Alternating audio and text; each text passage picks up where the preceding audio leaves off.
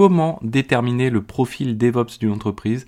C'est un élément qui est assez important, notamment quand on est en recherche d'emploi ou quand on réalise différents entretiens.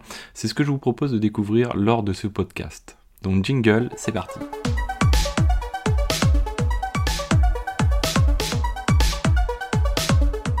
Donc oui, le profil DevOps d'une entreprise, c'est quelque chose qui est assez important, qui intervient lors des phases d'entretien, notamment à, à deux titres, on va dire, principaux. Le premier titre, c'est de se dire, est-ce que c'est la bonne entreprise euh, qui me correspond ? Et le deuxième titre, c'est souvent, le problème, c'est qu'on n'a pas forcément euh, dans sa, dans sa trousse à outils la liste des bonnes questions à poser lors de l'entretien. Et c'est vrai que souvent, on a plutôt tendance à subir un petit peu l'entretien, et arrive la fin de l'entretien où euh, le recruteur dit tout simplement bah, euh, est-ce que vous avez des questions ? Et vous avez éventuellement quelques questions, mais vous n'avez pas forcément travaillé le sujet avant. Et bien là, c'est l'occasion également de revenir un petit peu sur ces questions à se poser. Alors pour déterminer les profils DevOps, avant de commencer, l'idée c'est vraiment de se dire, le but c'est pas de juger une entreprise, de lui mettre une note, mais plutôt de la cartographier. De manière à faire en sorte que derrière, bah, vous cartographiez également ce que vous, vous recherchez et vous passez un petit peu comme un, un, un papier transparent, un calque, vous passez votre profil sur celui de l'entreprise que vous avez dressé et vous imaginez euh, vous dire, bah tiens, effectivement ça matche plutôt très bien ou très peu. On peut imaginer aussi pour des recruteurs le même exercice pour pouvoir présenter tout simplement à euh, des personnes euh, recrutées, Euh, des candidats euh, présenter déjà des profils d'entreprise. Alors pour faire ça c'est bien, mais il faut avoir des axes euh, d'évaluation en tout cas, et là encore j'insiste, hein, on parle d'évaluation au sens euh, de ne pas juger l'entreprise, mais bien de euh, dresser son portrait, hein, finalement son profil. On ne cherche pas à savoir si elle est belle ou pas belle, mais à voir si ça match finalement quelque chose. Alors pour imaginer ça, c'est très simple, sauf que là on est en podcast, donc c'est un petit peu plus délicat. On va imaginer un, un graphique, et le but de ce graphique, c'est de dresser, vous savez, les diagrammes en étoile. Vous imaginez le diagramme en étoile, c'est-à-dire c'est un diagramme qui a euh, différents axes, plus d'axes, d'axes pardon, que des graphiques standards. Euh, donc nous on va imaginer cinq axes. Un premier axe, ça va être les microservices. Alors sur les microservices, c'est extrêmement important euh, en matière de DevOps. Pourquoi ? Parce que historiquement, les microservices matchent très fortement avec l'adaptation de l'organisation DevOps, puisque le but d'avoir des microservices, c'est d'avoir plutôt des entités assez restreintes à développer, quitte à ce que différentes équipes utilisent ou développent en tout cas plutôt euh, les, un ensemble de microservices et pas juste un seul. Mais derrière, l'idée c'est de faciliter finalement ce mode de développement. Ça veut dire que dans la culture de l'entreprise, déjà, il y a cet aspect qui est intégré du point de vue développement. Bien sûr, les microservices aussi apportent d'autres éléments, et en plus des éléments très intéressants, c'est des communications, euh, par exemple en mode event-driven ou euh, d'autres modes de communication, euh, du Rust ou d'autres méthodes encore. Vous allez retrouver aussi des message queues, et donc ça attire vraiment des sujets très très intéressants, très spécifiques. Là, si on devait regarder que par rapport au DevOps, je dirais que c'est quand même l'idée, c'est de se dire est-ce qu'il y a du microservice, pas forcément de regarder le détail des technologies, mais quand on est dans le process de recrutement, bien sûr, on va aller gratter un petit peu ce déto- détail des technologies et voir un petit peu comment est pratiquée cette méthode de microservice. Là encore, il ne s'agit que d'une évaluation, c'est-à-dire que sur ce point-ci, ce qu'on peut se dire, bah, peut-être que l'entreprise finalement n'a pas encore euh, initié sa démarche de microservice. Peut-être même que ça n'a pas d'intérêt, mais si ça a un intérêt, est-ce qu'elle est dans la démarche de se convertir en microservices ? Et là, c'est une aventure extrêmement intéressante à vivre quand on fait partie des équipes d'ingénieurs. Alors le deuxième axe, on va dire, c'est l'automatisation. Alors là, ça couvre vraiment très très large. On peut parler d'automatisation, bien sûr, pour la partie infrastructure système, aussi pour la partie infrastructure réseau également. On peut parler d'automatisation sur du provisioning plutôt dans le cloud également, avec des outils d'infra as code type Terraform par exemple, ou encore euh, bien on va avoir aussi les pipelines de déploiement qui sont ces outils d'industrialisation des déploiements qui vont avoir euh, pour objectif principal de euh, raccourcir les délais de mise en production.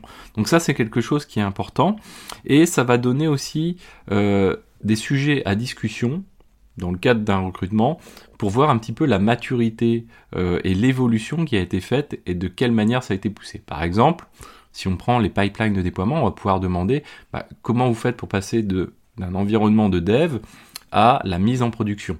Quelles sont les différentes étapes et quel est le niveau d'automatisation. Attention, ça ne veut pas dire non plus qu'on va rechercher forcément l'entreprise modèle qui aurait un déploiement de A à Z full automatisé. D'ailleurs, c'est quelque chose qui est relativement rare malgré tout. Mais derrière, on va essayer de comprendre un petit peu quels sont les déroulés. Est-ce qu'ils sont euh, réfléchis, pesés? Donc ça, c'est quelque chose qui est aussi très très important. De la même manière, en matière d'automatisation, une question que souvent je pose dans l'entretien, c'est comment juste déployez-vous vos utilisateurs euh, d'administration au niveau de vos systèmes. Et ça, ça amène aussi beaucoup de questions.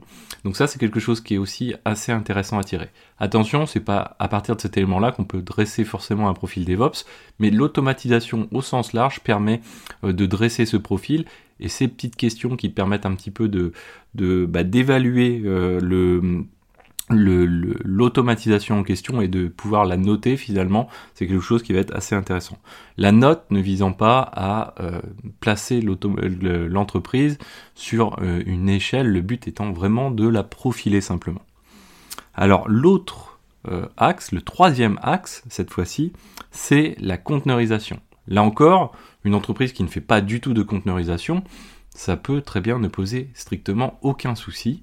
Euh, bien au contraire, parfois certaines sont même plus efficaces à ne pas en faire plutôt qu'à en faire. Mais la conteneurisation derrière va nous permettre, là encore, de dresser un petit peu le profil de l'entreprise. Euh, certaines vont avoir juste, par exemple, euh, bah de, de la mise en container sous Docker, simplement, avec un déploiement euh, que l'on qualifie de Docker host, c'est-à-dire des V M, et simplement déployer des containers. Souvent derrière, justement, dans la discussion, ce qui va être intéressant euh, de, de gratter un petit peu, c'est de savoir bah, est-ce que le but c'est de rester dans cet état ou de passer à des étapes supérieures, c'est-à-dire de la clusterisation type Swarm, type Kubernetes ou type encore Nomad. Donc c'est des questions qui sont assez, euh, assez intéressantes. Là encore, hein, surtout, le but c'est pas de juger l'entreprise, mais c'est de voir si d'une part par rapport à, à, à ce qu'elle fait euh, et à ses... À ses, à ses besoins, est-ce qu'elle est, elle, elle travaille de manière adaptée, les choix sont faits de manière adaptée ou non, et quels sont les projets à venir. Donc ça, c'est quelque chose qui est, qui est important.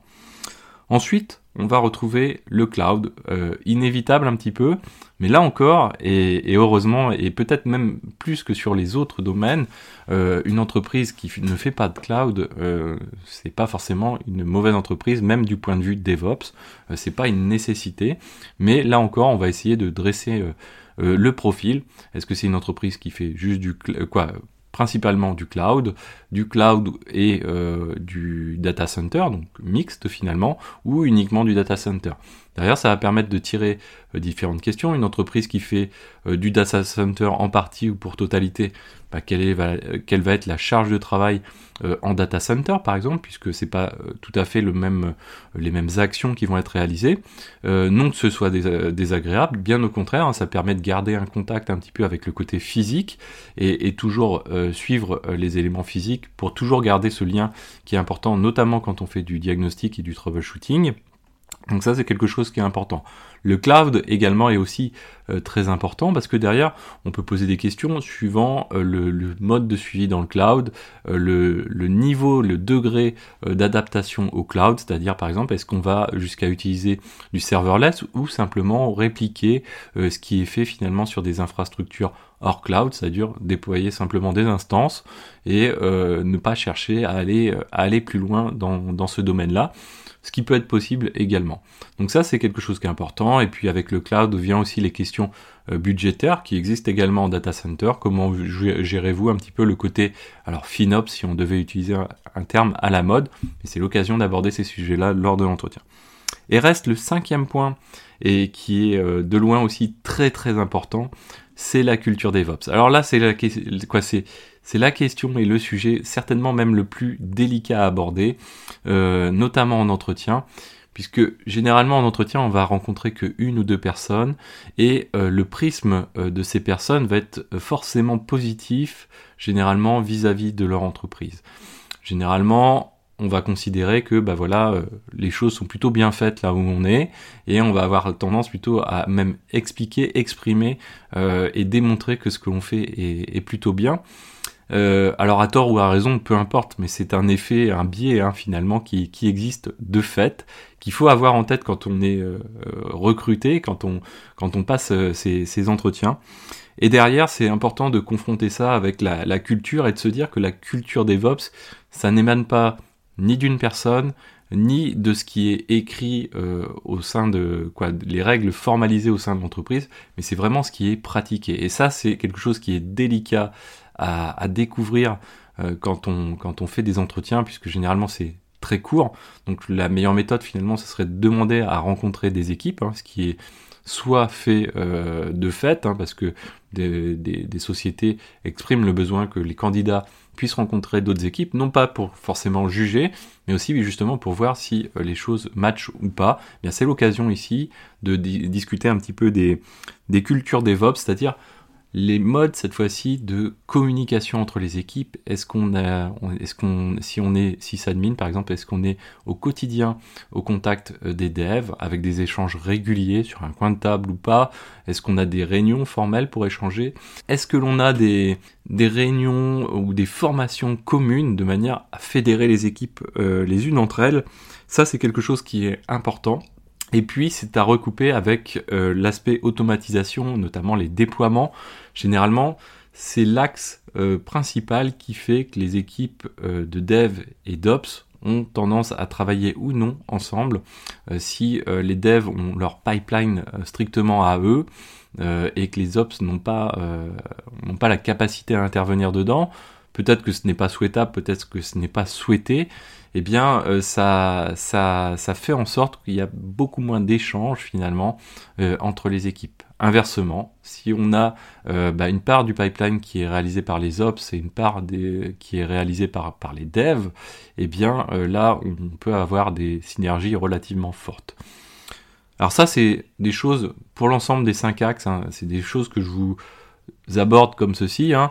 Derrière, c'est vraiment à vous euh, de, de vous faire votre propre idée, votre propre grille d'analyse, surtout pour le recrutement, mais pas seulement.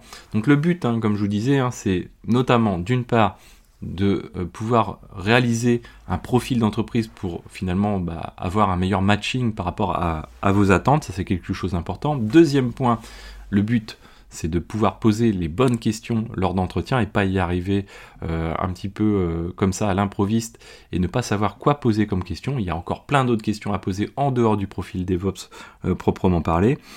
Et le troisième point qui est important pour vous, c'est aussi l'occasion, et au fur et à mesure que vous, vous allez rencontrer des entreprises, de vous rendre compte du marché, du besoin commun des entreprises, entre les unes par rapport aux autres, et peut-être d'orienter aussi votre formation ou votre auto-formation, votre veille également, en fonction de ce que vous allez rencontrer. Voilà, j'espère que ce podcast vous a plu, n'hésitez pas à vous abonner, à en parler autour de vous, à le partager, et je vous dis à très bientôt, ciao!